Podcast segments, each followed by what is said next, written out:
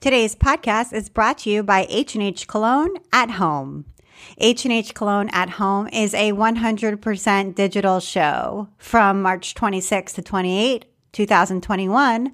Cologne Messe will present the latest trends and product innovations as part of the new comprehensive H&H Cologne at Home digital marketplace.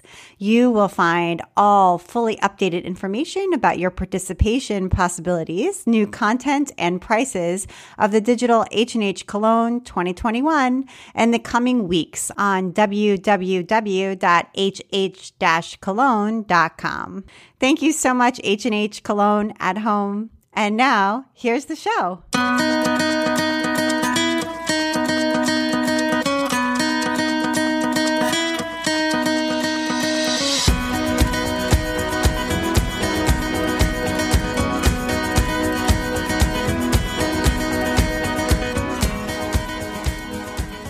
Welcome to episode 184 of the Craft Industry Alliance podcast. I'm Abby Glassenberg. Craft Industry Alliance is a community for craft professionals where you can strengthen your creative business, stay up to date on industry news, and build connections within our supportive trade association. Check it out at craftindustryalliance.org. Today on the show, we're talking about creating a textile magazine with my guest, Polly Leonard. Polly is the founder of Selvedge, an internationally renowned textile magazine that was launched in 2003 and now has almost 100 issues to its name. From its modest beginnings on Polly's kitchen table, the magazine revolutionized the way textiles are presented and quickly became the world's leading textile publication and now has a readership of over 75,000 and a dedicated international following. As well as a magazine, Polly has since launched an online artisan emporium, as well as the Selvedge World Fair, and creative collaborations with the likes of Liberty, Anthropologie, the National Trust, and the V&A. Polly has a specialist knowledge in all aspects of textiles, with particular interest in the role textiles has played in the evolution of humanity. Her own textile practice encompasses using weaving, embroidery, and basket making to produce sculpture. She's taught and lectured around the world, Selvedge combines her passions for social history, fine art, and craft. Polly Leonard, welcome. Hi, Abby. Thank you so much for inviting me. It's an honor to be here and it's an honor to talk with you. I'm so excited to learn about Selvedge, this beautiful magazine that you've created. So I'd love to walk back a little bit and talk about your background. I know that you didn't really study journalism, even though you are in the magazine business. You studied embroidery and weaving. Is that right? It is, yes, yes. I came to embroidery through an interest in painting. Um, I uh, left high school, um, went to art school uh, with the intention of be- becoming a painter. Um, and through a desire to add texture to my paintings, I took a needle and thread and started stitching into my canvases, only for my tutor to point me in the direction of the embroidery department to tell me what I was doing was actually embroidery. So um, that that's how I, I arrived at embroidery weaving. That's so fascinating. You just really wanted to add texture. Okay. And so you started to study embroidery and weaving. And, um, and then, um, after you, um, graduated, did you then, I know you, you came to the US at a certain point to, to get a master's degree. Was that directly after or was there some work experience in between? No, I, uh, graduated from uh, Glasgow School of Art and then uh, won a scholarship and uh, went to study in Philadelphia at the Tyler School of Art. Um, and at that point, um, I was really very interested in the infrastructure there seemed to be in the US that there wasn't in the UK at that time. Um, I developed my work. I, I moved probably from producing flat work uh, to sculpture. Um, starting uh, at that point, I didn't really know um, very much about basket making techniques, so I was making vessels uh, through a, a, technique called double cloth with weaving. Um, and that that's where my kind of interest in supporting artists, I suppose the seeds were planted at that time. Mm. I then came back to the UK after my, my two years and did a teacher training uh, course and became a high school teacher. Okay. Right. And so you did that for a long, a long period of, of time, taught high school. And, um, and was that satisfying? Did you enjoy being, I, I was also a teacher. I was a middle school teacher. Um, and I know that it's, it's very satisfying, but it's also, um, in my experience, very tiring, at least if it was for me. I, I very much loved it. Um, I worked in a great school. Um, a school that was outside of the um, national school system, so it was an independent school. So I was pretty much left to my own devices. Um, as someone who has lots of ideas, uh, it's great being a teacher because you have all of these hands who, you know, do all of the work for, work to fulfill your ideas. So I had a great time, and uh, probably at that point thought maybe I'll end up being a headmistress. But I really, really enjoyed it. And I loved the fact that I had long holidays because during the, that long, long summer break, I did lots of traveling uh, and carried on learning and thinking about textiles uh, for all of those years I was teaching. Mm, yeah, right. It gave you that freedom. So it was like that combination. Um, that's great. And then, but life changed. It sounds like when um, when your life changed and and that that was becoming a mother? It was absolutely. Uh, so that was uh, i suppose 21 years ago. Uh, my son's now 21 um, so i was at home uh, with a baby and terribly terribly bored. Um, so i at that point uh, you know you think well what what can i do? So i started writing um, exhibition reviews and a few articles and just anything that I could do, you know, around his schedule. Um, and at that point, I was asked to edit uh, a magazine uh, by an organization called the Embroiderers Guild, which is an amateur guild of which there are many in the UK. Uh, and I did that for a couple of years. Um, and then actually, uh, then actually they sacked me because I overspent their budget. and, I don't what did I, you what did you spend the money on? Uh, on on photographs, actually, professional photographs. So when I took over this magazine, it was very much a self-congratulatory amateur publication. Um, that um, tiny little photographs many of which were out of focus. Um, and I, well, I was taken on to um, to uplift uh, the publication, which I did, but that obviously meant spending more on writers and photographers, um, which the organization was in two minds about, I suppose. Um, they liked the idea, but perhaps the reality wasn't so um, so successful for them. So um, at that point, uh, I'd really got the bug. I'd really felt that maybe I'm not the only person who's not just interested in fine art textiles, but also interested in fashion and interiors and the social history of textiles. Um, and I had one of those, you know, moments of inspiration uh, after a meeting at, at the Embroiderers Guild where I thought actually there could be a beautiful magazine um, that has good quality writing that covers this entire spectrum of mm. textiles and that that was when Selvedge was born. Right, right. That's so interesting, and I love that. I love that they fired you for for for, for overspending the photography budget because um, Selvedge, if anything, in my mind, is known for its photography. So that that just um, sort of signified the future. Um, so you had that vision, okay. Um, and so, what was the next step? I mean, you it, it sort of came to to you like what this could be. Um, and you were home, a mother, a new mother. Um, so what did you do? And this was, it sounds like the early 2000s, um, to make, to make this actually come to life. Uh, so I think it's very significant that it was in 2003.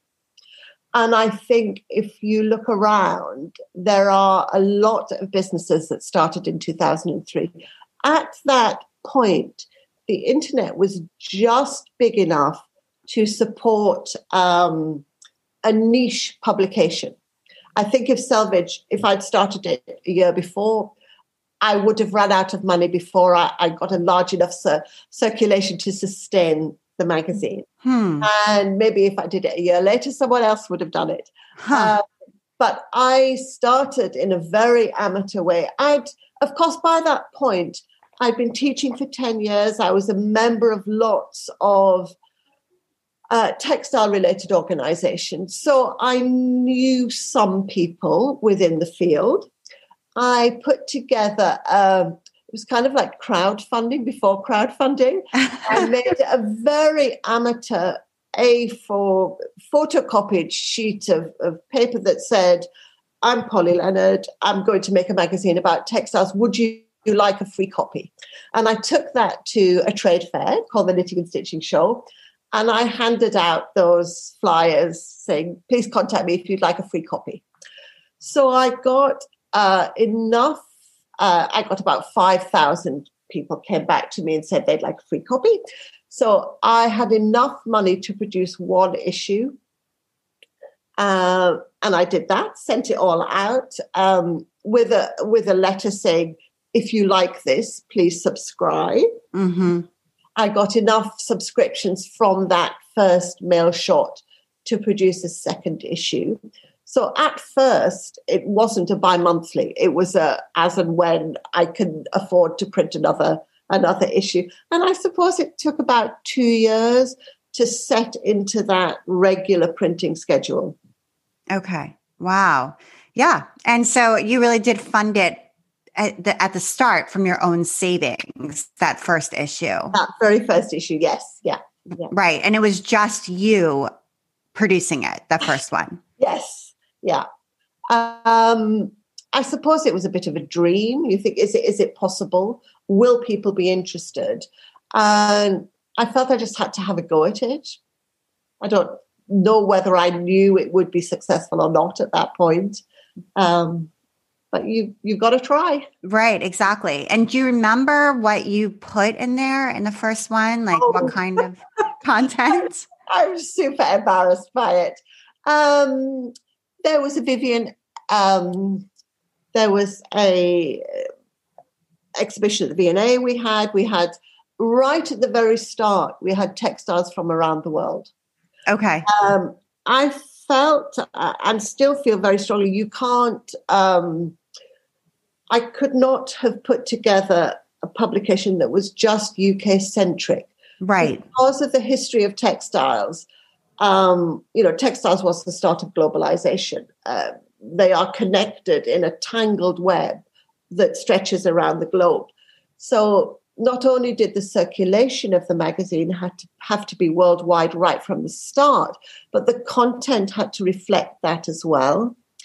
Um, so at that point, I had articles about new kind of high tech technology textiles uh, there was fine art, there was interiors, uh, there was a fashion story, a Vivienne Westwood fashion story. So um, it was a big kind of like a rag bag of of things to do with textiles. Okay, in a very a very kind of broad sweep.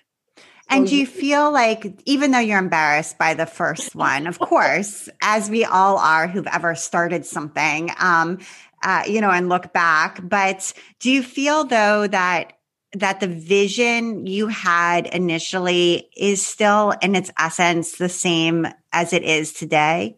Yes, I do. I do. And that very first issue called caused a real stir. Uh, people were really excited about it. I think it was the first time that uh, I feel very strongly about, you know, I love textiles. I feel they should be respected. Um, the quality of the the images, as you mentioned, and the writing and the production standards were far higher, or noticeably higher, I think, than other magazines that were available at the time.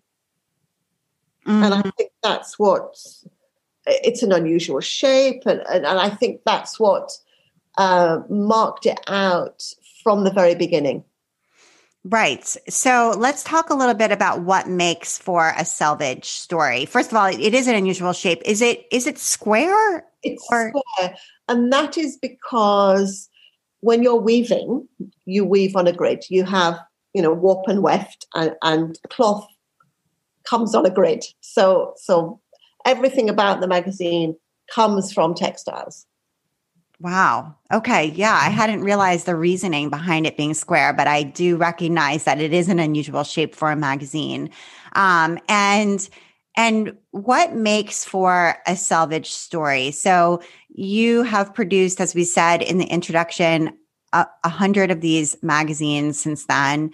Um, and when you're evaluating stories, because I'm sure people pitch stories to you or you're just out in the world looking, how do you say yes or no um, what what what to you qual- makes something qualify? Um, okay, uh, it has to be very well written. That that's um, that's a starting point. Um, I like stories that have um, a reason for them being there. Um, we tend not to publish the I'm a designer and I work with artisans and I enable them to, you know, the artisans to continue weaving. You know, that kind of story just doesn't particularly enthuse me. Um, I've got a story I'm working on for our next issue about what is and what is not cultural appropriation. So looking at I suppose, horror stories. And then looking at positive stories of where designers and artisans have worked together. Um, I've got um, an article about the, the long term legacy of the Charleston farmhouse. That uh, was the residence of the Bloomsbury group of painters and artists at the beginning of the 20th century. And their legacy of textile design uh, has ricocheted throughout the last hundred years. And we have uh, an article about uh, contemporary designers and artists who are influenced by that legacy. So that's the kind of thing um, that we look for. And is there um, a bar for advertisers? Because the advertising is also very beautiful. And I wondered whether you'll take just any advertiser or um, or whether you reject some? Ah, that's a very good question. Um, especially now, at the you know, in the time of um, lockdowns around the world, where the economy is extraordinarily fragile, we do uh, turn away advertisers that uh, don't fit our uh, vision of what textiles should be about but also don't fit our aesthetics. Um, I uh, strongly feel that textiles today, which wasn't actually necessarily the case 17 years ago when I started the magazine, but um, sustainability in terms of environmentally and economic sustainability are something that aren't aren't optional for textile designers today, the same with diversity. So those principles do guide the editorial content and and um, the advertising content of the magazine.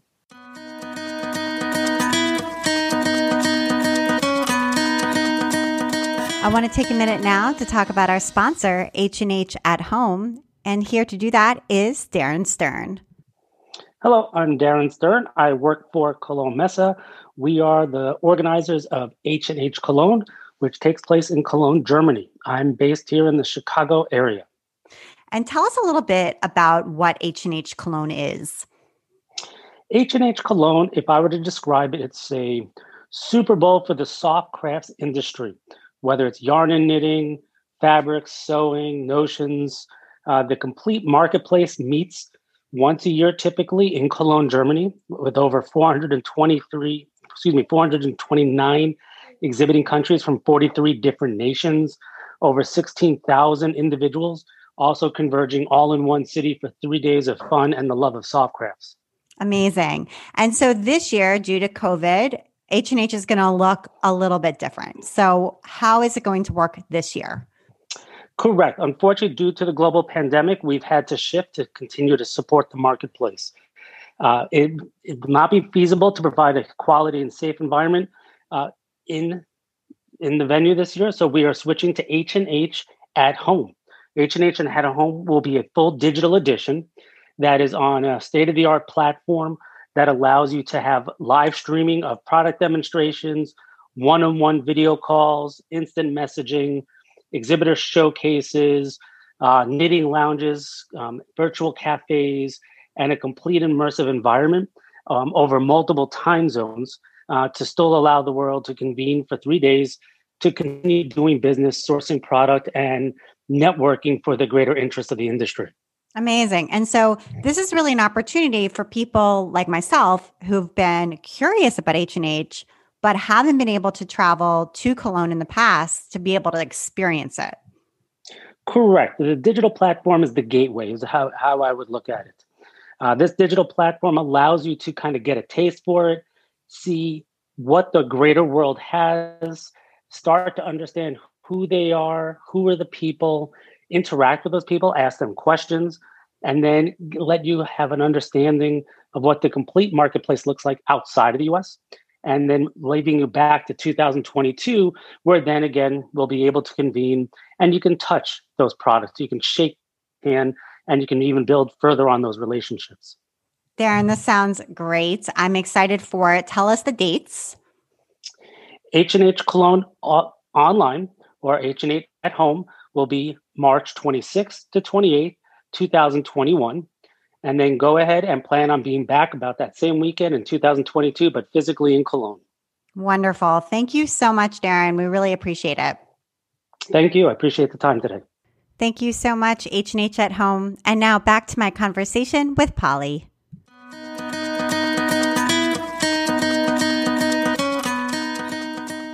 And what about the photography? Um, what kinds of photographs are you looking for? Do you pay for photography? Um, just talk about in general your standards for photography and how the photographs and Selvedge work. Okay, so I, am a little bit obsessive. Um, and I will stay up all night, even now, 17 years later, to find the perfect image. Um, composition, composition, composition are always my uh, kind of my kind of mantra. Uh, we don't uh, publish snapshots, uh, so all of the images within the magazine are considered in terms of composition. And I have a, I suppose, a, a fairly specific uh, vision for what makes uh, a good composition. Uh, I grew up in Yorkshire, um, and I'm very influenced by the aesthetics of um, the Methodist chapel. So, a very kind of minimalist aesthetic, which is kind of contradictory for someone who's interested in textiles, which are about embellishment. So, I'm a textile enthusiast who's a little bit opposed to embellishment if it's not there for a reason. So that has given Selvedge, I suppose, subconsciously, a very kind of clean look. So um, if I'm looking at images, I try not to have a distracting background, or um, if I can't find an image or I can't, um, as has been the case this last year, if you can't commission someone to, you know, a photographer to go out and, and shoot something, I'll then resort to illustration. And we've always, since the first issue, had two or three illustrations uh, within each issue. And I think it's important for um, Selvedge to support illustrators financially as well as to support photographers. And we do have a tiny budget that we stretch as far as we can, but um, we will pay for photographs if we can't find them for free. Okay. And how important do you think it's been to the success of the magazine that you, as the founder, are a textile maker, a textile expert, a person who went to school for textiles, taught textiles for years, is a subject matter expert versus somebody who came into this because they wanted to be a magazine expert, a media mogul, um, a person who was um, passionate about selling magazines or the business of media. Um, so I'm just wondering, you know, there's different reasons why people um, get into this business, and um, and and you got into it for for a specific reason, and I wondered whether you think that that has been a part of the secret of your success or longevity. Uh, I think um, the magazine hit a moment when niche was was the thing really and i think it wouldn't have successfully fit within that niche if i didn't have that specific knowledge our readership are amateur sewers they are interested professionals who who like something visually beautiful but there are also academics, collectors, artists who have a very high level of very specific technical knowledge. And we pride ourselves on being accurate. So um, when I'm talking to new writers, uh, what I ask for is academic rigor with a journalistic style. So we don't have footnotes as an academic journal would, but we fact check uh, to the same level of detail. And that's really important that if we're talking about weaving, we use the correct terms. Mm-hmm. Okay, right. And and same thing with photography. So you said you had a small budget and you do send out a photographer and, and pay them if you can't find a photo for free. Do you pay writers as well? Yes, we do. We do. Okay. Um, go ahead. I think one of the things that we've had to do when the magazine uh, launched, there, there weren't a body of writers who had specialist knowledge within this area. So there were, you know, there are writers who write about fine art and there are writers who write about interiors, but there weren't, um, there wasn't a stable of writers with this kind of specialist knowledge. And we have actually ourselves had to nurture those writers. Um, so we now have freelancers that we use again and again. Mm-hmm. Who've developed the sources uh, yeah. and expertise in this area. Mm. Yes. Uh-huh. That's a, that's interesting. And um I'm in that same uh, that same boat now um, with Craft Industry Alliance as far as nurturing uh, freelancers um, in the crafts industry. So I understand what you're talking about, um, and um, and I wondered how you feel about that word craft. Um, you know, I feel like there's always this sort of push and pull about that word. Um, and I, and and we've actually done done a piece not too long ago about how we sort of need more than just that single word um, because sometimes uh, it doesn't quite describe things very well. It's sometimes is sort of mixed with arts and crafts, um, which seems sort of like something a, a, child would do, but it can also be elevated. And I, I wondered how you feel about that word craft. Uh, I always um, you know, whenever I see, you know, if I'm driving and I see craft fair, my instant reaction is to pull up and have a look because I'm endlessly curious. But I always, at the same time, think you have to be very careful about craft because it cannot it can be something other than what you're expecting. So i do um, i do feel everything has value. That value may or may not be aesthetic. So uh, someone who who makes something at home that's a fairly low level um, that has a value for them. That's very important. There are many reasons why people make things. Um, Selvedge chooses to present the highest level of that uh, attainment, and we choose not to cover um, the lower end of that spectrum because there are other publications who do that. There are other places for that. Um, and we offer inspiration is a, a, a, thing that we often talk about rather than aspiration. Um, so we, I suppose, guide, uh, hopefully to bring our readers with us to aspire to the best something can possibly be, the highest level of design and the highest level of craftsmanship. Um, and yes, it would be in an ideal world, we would have a different word for something that children produce and something that is a beautiful work of craftsmanship that, that has taken a lifetime to acquire those skills. And how do you feel about Etsy? Um, I know you've you've talked a little bit in the past about about Etsy, um, its pros and its and its cons, and I wondered I wondered what you think what your thinking is now about Etsy. Um, I think Etsy has value. I think it has a great deal of value for those people who make and sell things. Um, at the same time, um, it doesn't educate um, its audience in as to what is good and less good design. And there are principles that that guide what is good design. Um, and that's something that's a little bit of a shame uh, but it's better there than than not.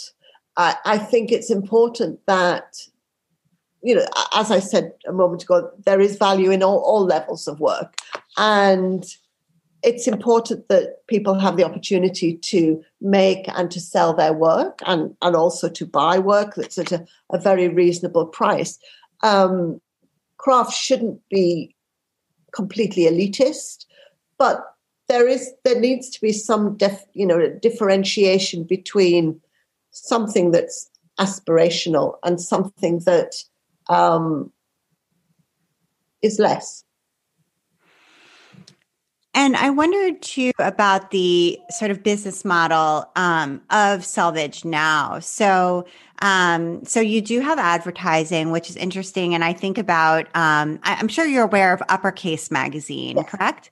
Yeah. yeah. And so that's another very beautiful magazine that kind of comes to mind um, independently produced by a person who, Janine, who has a, a, a vision, um, so somewhat similar in, in um, but doesn't have advertising. And so I just thought, I, I wondered sort of um, the, when you're thinking about the business model, um, the degree to which ad revenue is paying the bills versus newsstand revenue versus subscription revenue um, as sort of the three buckets. And i wondered you know what i mean? Uh, and i wondered if you if you were be would be willing to share sort of sort of the breakdown there because um, because they're they're each uh, a bucket there for you. And and she doesn't have one of those. She doesn't have that the ad revenue piece. And um, I don't know whether um, whether you would be willing to share w- which of those three is or how th- how that breaks down for Selvedge.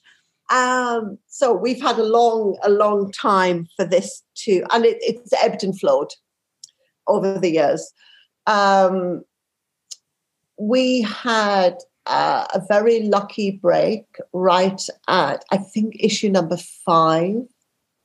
Um, the wife of the CEO of Barnes and Nobles um, saw a copy, loved it. So without us, you know, when I started, I didn't know anything about magazine distribution. So they approached us right at the start, and we had Selvedge in lots and lots of, of, of Barnes and Noble stores, and that really, really gave a boost to us in the early days. So we made a significant uh, portion of our revenue from um, direct sales through um, through book stands. Um, and just to just to pause there for one second, and we'll get back to that the main question there. But when you do distribute from the UK to Barnes and Noble, which is primarily in the in the US, um, uh, how does that work? I mean, do they there do they take a significant cut of each of those sales? They do, and actually, what um, what always uh, I found a little bit distressing about that is they would trash the unsold copies. Oh. And that is, you know, environmentally damaging yes. and just does never seemed like the right thing to do. Uh, interestingly, uh, in 2020, as soon as the pandemic hit and the stores closed, we stopped doing all um, direct sales distribution. We now have a handful of art gallery stores and uh, craft stores. Um, and in fact, our revenue has not been affected by that. Now, whether that is because everyone's at home and they're reading more and buying online themselves, but I think it's very unlikely that we'll go back to that model because I now think it's very dated. Um, the same with advertising. So 10, 15 years ago, we probably had 25% of the magazine um, filled with advertising, um, which was a, a significant part of our income. Today, and particularly in the last year, that has dropped to about four or five percent of the magazine. Um, and the advertisements that we have today are uh, almost a, a platform for companies that we work with and support to promote themselves. So rather than us going out and trying to sell advertising space, we we tend to be reactive where companies come to us Okay. So they're coming to you and then you're so you don't have like an ad sales team or something like that I have, where a, I have a marketing um, uh, a lady that works for us who, who does marketing and she works out partnerships and a little bit of advertising but it's it's very very small and at the same time um, the subscribers have grown and single copy sales through the website have grown. So um, that proportion, it's probably 85 or 90% subscribers today, okay. whereas it was probably, um, you know, 30, 30, 30% 17 right. years ago. So interesting. And it, so that is actually really revealing that the business model has changed. Mm, yes. Yeah. Yeah, over time. And and I'm guessing you foresee it continuing to to trend toward subscribers over time. Um yeah. and and I'm wondering and you you've um added events as mm-hmm. well as um partnerships and a store um to to complement the the magazine. The magazine's still the core and these are are things that support the magazine's vision. Um, and and do you feel and and we'll talk about each of those but do you feel that the magazine could survive i guess without those things at this point? Um it could survive. Um my job would be less interesting. Uh, sure. and it's Selvedge is a magazine that's not just about making a profit. That has never been our sole motivation. uh, I don't know if you remember, Abby, but I mentioned seeing infrastructure in the United States Yeah. for supporting artists. So there were galleries, and there was a magazine called Fiber Arts. This is way back in the 90s. Um, in fact, the 80s probably. And there was nothing like that in the And UK. This was when you were in the US in Yes. Philadelphia for your for your degree. Absolutely. And at that point, I was really interested in how that network, that infrastructure really supported um, artists and designers. And I saw when I'd uh, graduated and then when I'd been teaching that a whole generation of talented artists who had graduated at the same time as myself um, had failed to survive because there weren't the galleries, there weren't the publications, there weren't events that would help enable them to generate income from their craft. So one of the or the, the mission of Selvedge is to support textile makers worldwide. Right. And just as you've kind of grown your freelance pool, you've Yeah. grown these these events and these um, programs to help to support that that mission. Um, okay, so let's talk now about the um, about the event. So so one of these is um, is the World's Fair. So what is that? Um, and, and maybe pre COVID times, what did what did that look like? What did that? Obviously, everything has has changed, but what did that look like um, in in in the times before everybody was was at home? Okay, so it didn't start out as a world fair. It started out about 10 years ago as um, the Selvedge Fair. And we had a little shop at the time. And next door to the shop was a very, um, a kind of cute, tiny uh, church hall. So we thought, wouldn't it be fun to bring the makers that we'd featured in the magazine to an event and uh, invite our readers to come along and they can buy their products and they can get to know the artists. And we had vendors selling uh, designer made products. We had uh, textile materials and, and notions, etc. And we had um, vintage and antique textiles. Um, and it was great fun. We had queues around the corner. Uh, Wow. And those grew quite quite quickly to be quite large events. Um, and we had even in the very early days one or two international exhibitors. And then a couple of years ago i decided um, with i don't know if the us is the same but within the uk um, there was a, a real boom in the craft fair. And there's a craft fair in london pre-COVID times, virtually every weekend. And I felt Selvedge needed to uh, bring our events more in line with the magazine and to make a point of departure from the many, many other uh, competitor events.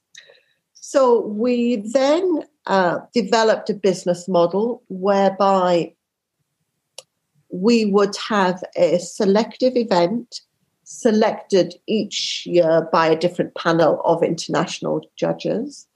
Uh, and the successful applicants, we would cover their airfare to London and their accommodation. I felt really strongly and still do that um, financial need, because we live, you know, the world is economically unequal, that I didn't want to exclude artisans because of um, financial difficulty. So Selvedge would cover all of the expenses and take a percentage of the, the goods that were sold. And we'd spent about two years planning this, and we had our group of artisans. Uh, we had a thousand applicants for our first event and chose 100 artists. Um, and then COVID struck. So, um, instead of cancelling the event, uh, we thought, let's what what can we do online to um, to bring as much of that content as possible. So um, we taught artisans how to do a Zoom presentation and to um, run a workshop via Zoom. And, and, we had a whole host of, uh, we had a, the, the, best thing about it, I think, was a slow TV um, experience of 48 hours of live streamed um, slow TV from a weaving village, uh, Bajodi in northern India, which was just charming. Uh, you could watch the weavers making a warp, and you can hear the the birds singing and the cattle walking around. It was just very atmospheric. Yeah. And we had 100 artisans and they sold their products. And the event was incredible. And although we will in the future, I don't know whether it'll be next September. We're kind of sitting on the fence at the moment. Mm-hmm. Have that as a live event, but there will always be some sort of digital element. Um, because our readers are geographically widely spread, um, it enables all of the readers to engage with that rather than just those who could travel to London. Right. Now that you've had that experience of doing a successful digital experience, mm. you you see how how it can go and and uh, and reach everybody. So it's a silver lining, honestly.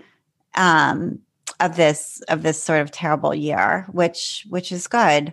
Um, and and then what about these these um, partnerships that that you've done um, with some of these companies uh, that we mentioned in and also museums that we've mentioned in the introduction with Anthropologie with the National Trust, the V&A. Um, what what have those done for Selvedge or how?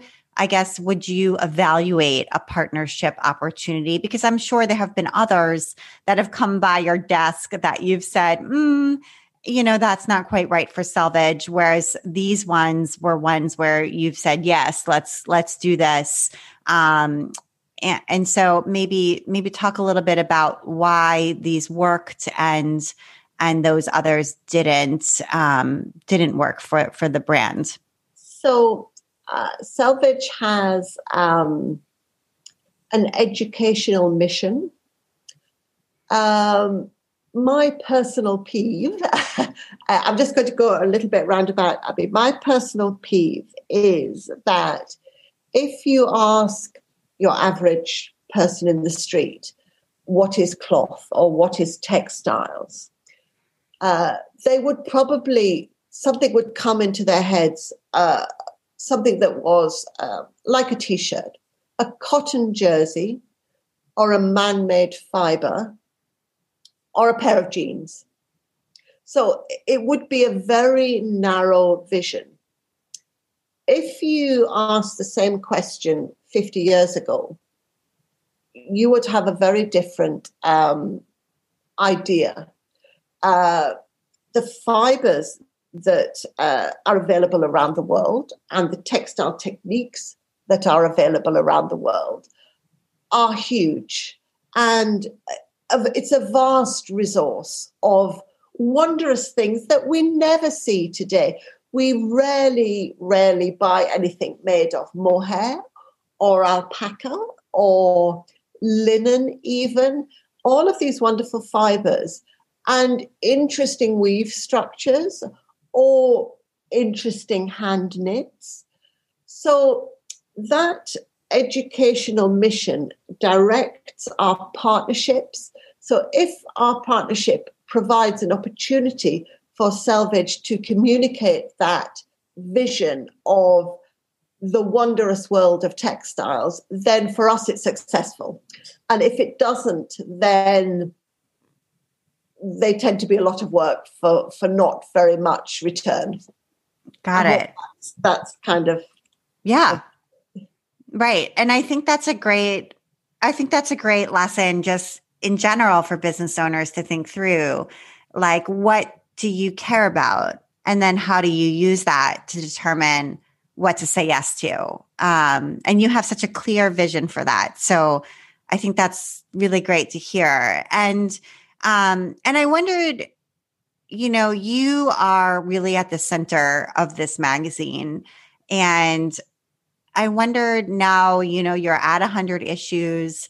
if you have, uh, I think you know where this is headed, but if you have thoughts about a succession plan, if you if you will, or um, or what what would happen beyond your personal involvement at some point, um, because you know your vision is so clear, um, and and yet you know obviously you can't do this forever however much you clearly would want to. Um, so so what would happen next? That's a very very good question actually. I suppose you've hit a nerve abby. I um, don't mean i didn't mean to, to make you sad but um in fact interestingly if i said you know what's the the element of success and what's the element you know the, the element of failure i think I myself fit both of those categories. Um, and I think the magazine is not bigger than it is because I am preoccupied with the minutiae. Um, and I think the magazine is as successful it is, as it is because I'm obsessed with the minutiae. So um, that's that's just as it is. Uh, a succession plan, gosh, um, my daughter is interested in writing. She's currently at university doing English literature. Uh, I would love her to take over one day. Whether she will, whether that's something she wants to do or not, is entirely, you know, her decision. Uh, if that plan doesn't work, then um, I work with a very good team uh, my uh, features editor, Laura, is fantastic. And she could carry this on alone in the beat of, you know, the, the you know, in, in a second. Um, so that there are people who uh, I would trust to continue. Mm-hmm. Yeah, yeah. I've indoctrinated them over the years. I'm sure you have. I'm sure you have. Um, okay. I think the only other thing that we wanted to talk about before we get to your recommendations was the winter of making. Ah, this is an idea that I had back in September after six months of pandemic. And textiles have have value, you know, in, in many ways. Uh, aesthetically, intellectually, etc., etc. Um, they are the the history of humanity is entirely linked to textiles. We wouldn't be where we are today without them. And one of the important, um, maybe it's a side effect, is that it improves your mental health, making something. There's been masses of research that um, states that you know to knit to sew to make to create and particularly with textiles uh, boots boost your mood and i just felt that many of our readers uh, would be in need of that this winter uh, so we embarked on a program of that's that's where the podcast came from and we do zoom workshops and zoom talks and we have a chat room where we encourage um, our readers to share their projects. Um, and that has been incredibly successful. The workshops sell out as soon as we, we do them.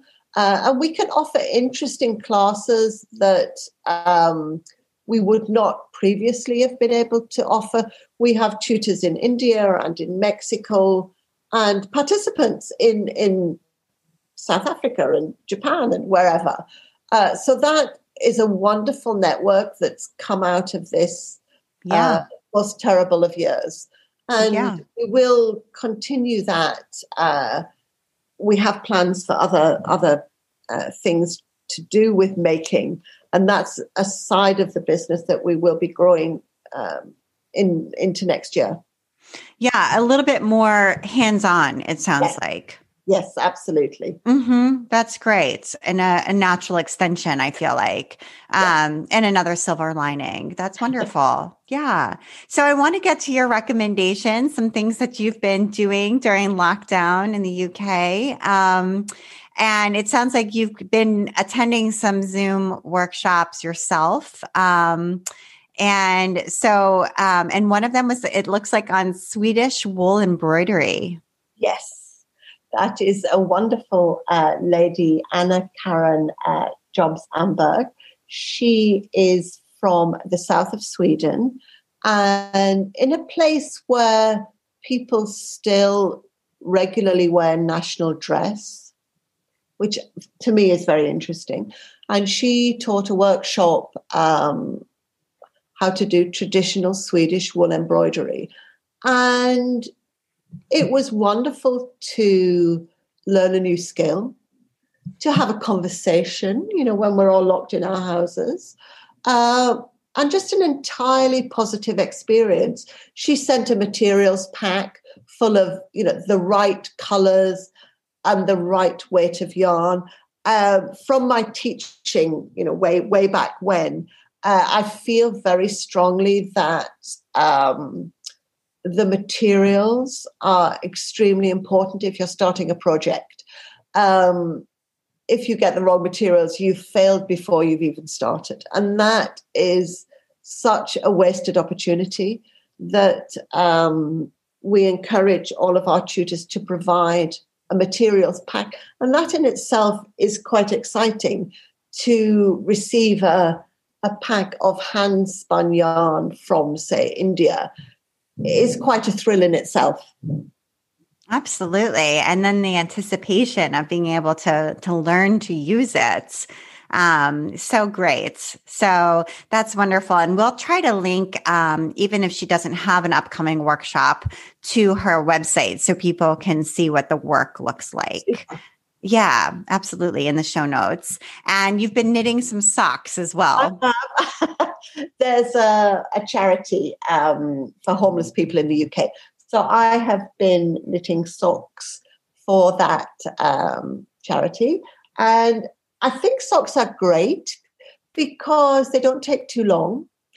And they're really interesting because you have lots of different techniques. You've got increasing and decreasing, and you you graft the heel and um, you know it's just really interesting different thing different techniques within a small scale. So it takes me i don't know uh, maybe a week to to knit a, a pair of socks. I knit two socks together on circular needles and it's just quite interesting and quick I've never worn a pair of hand knit socks, um, but I see them all the time on my Instagram. And um, I'm, I'm not a knitter. My my daughter, who's 16, is a knitter. So, and she's actually looking for a project right now. She just made some gloves. So um, maybe I'll put her on some socks. That would be for me.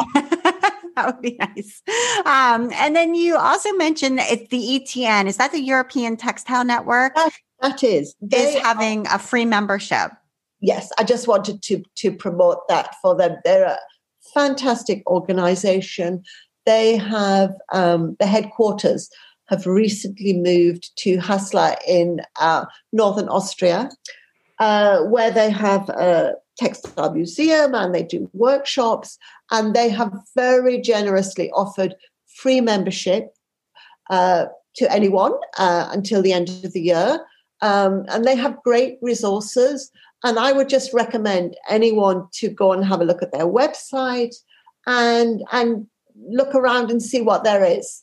Um, it's just a really nice, supportive thing that they are doing during this this uh, pandemic time. Terrific. That's great to know about.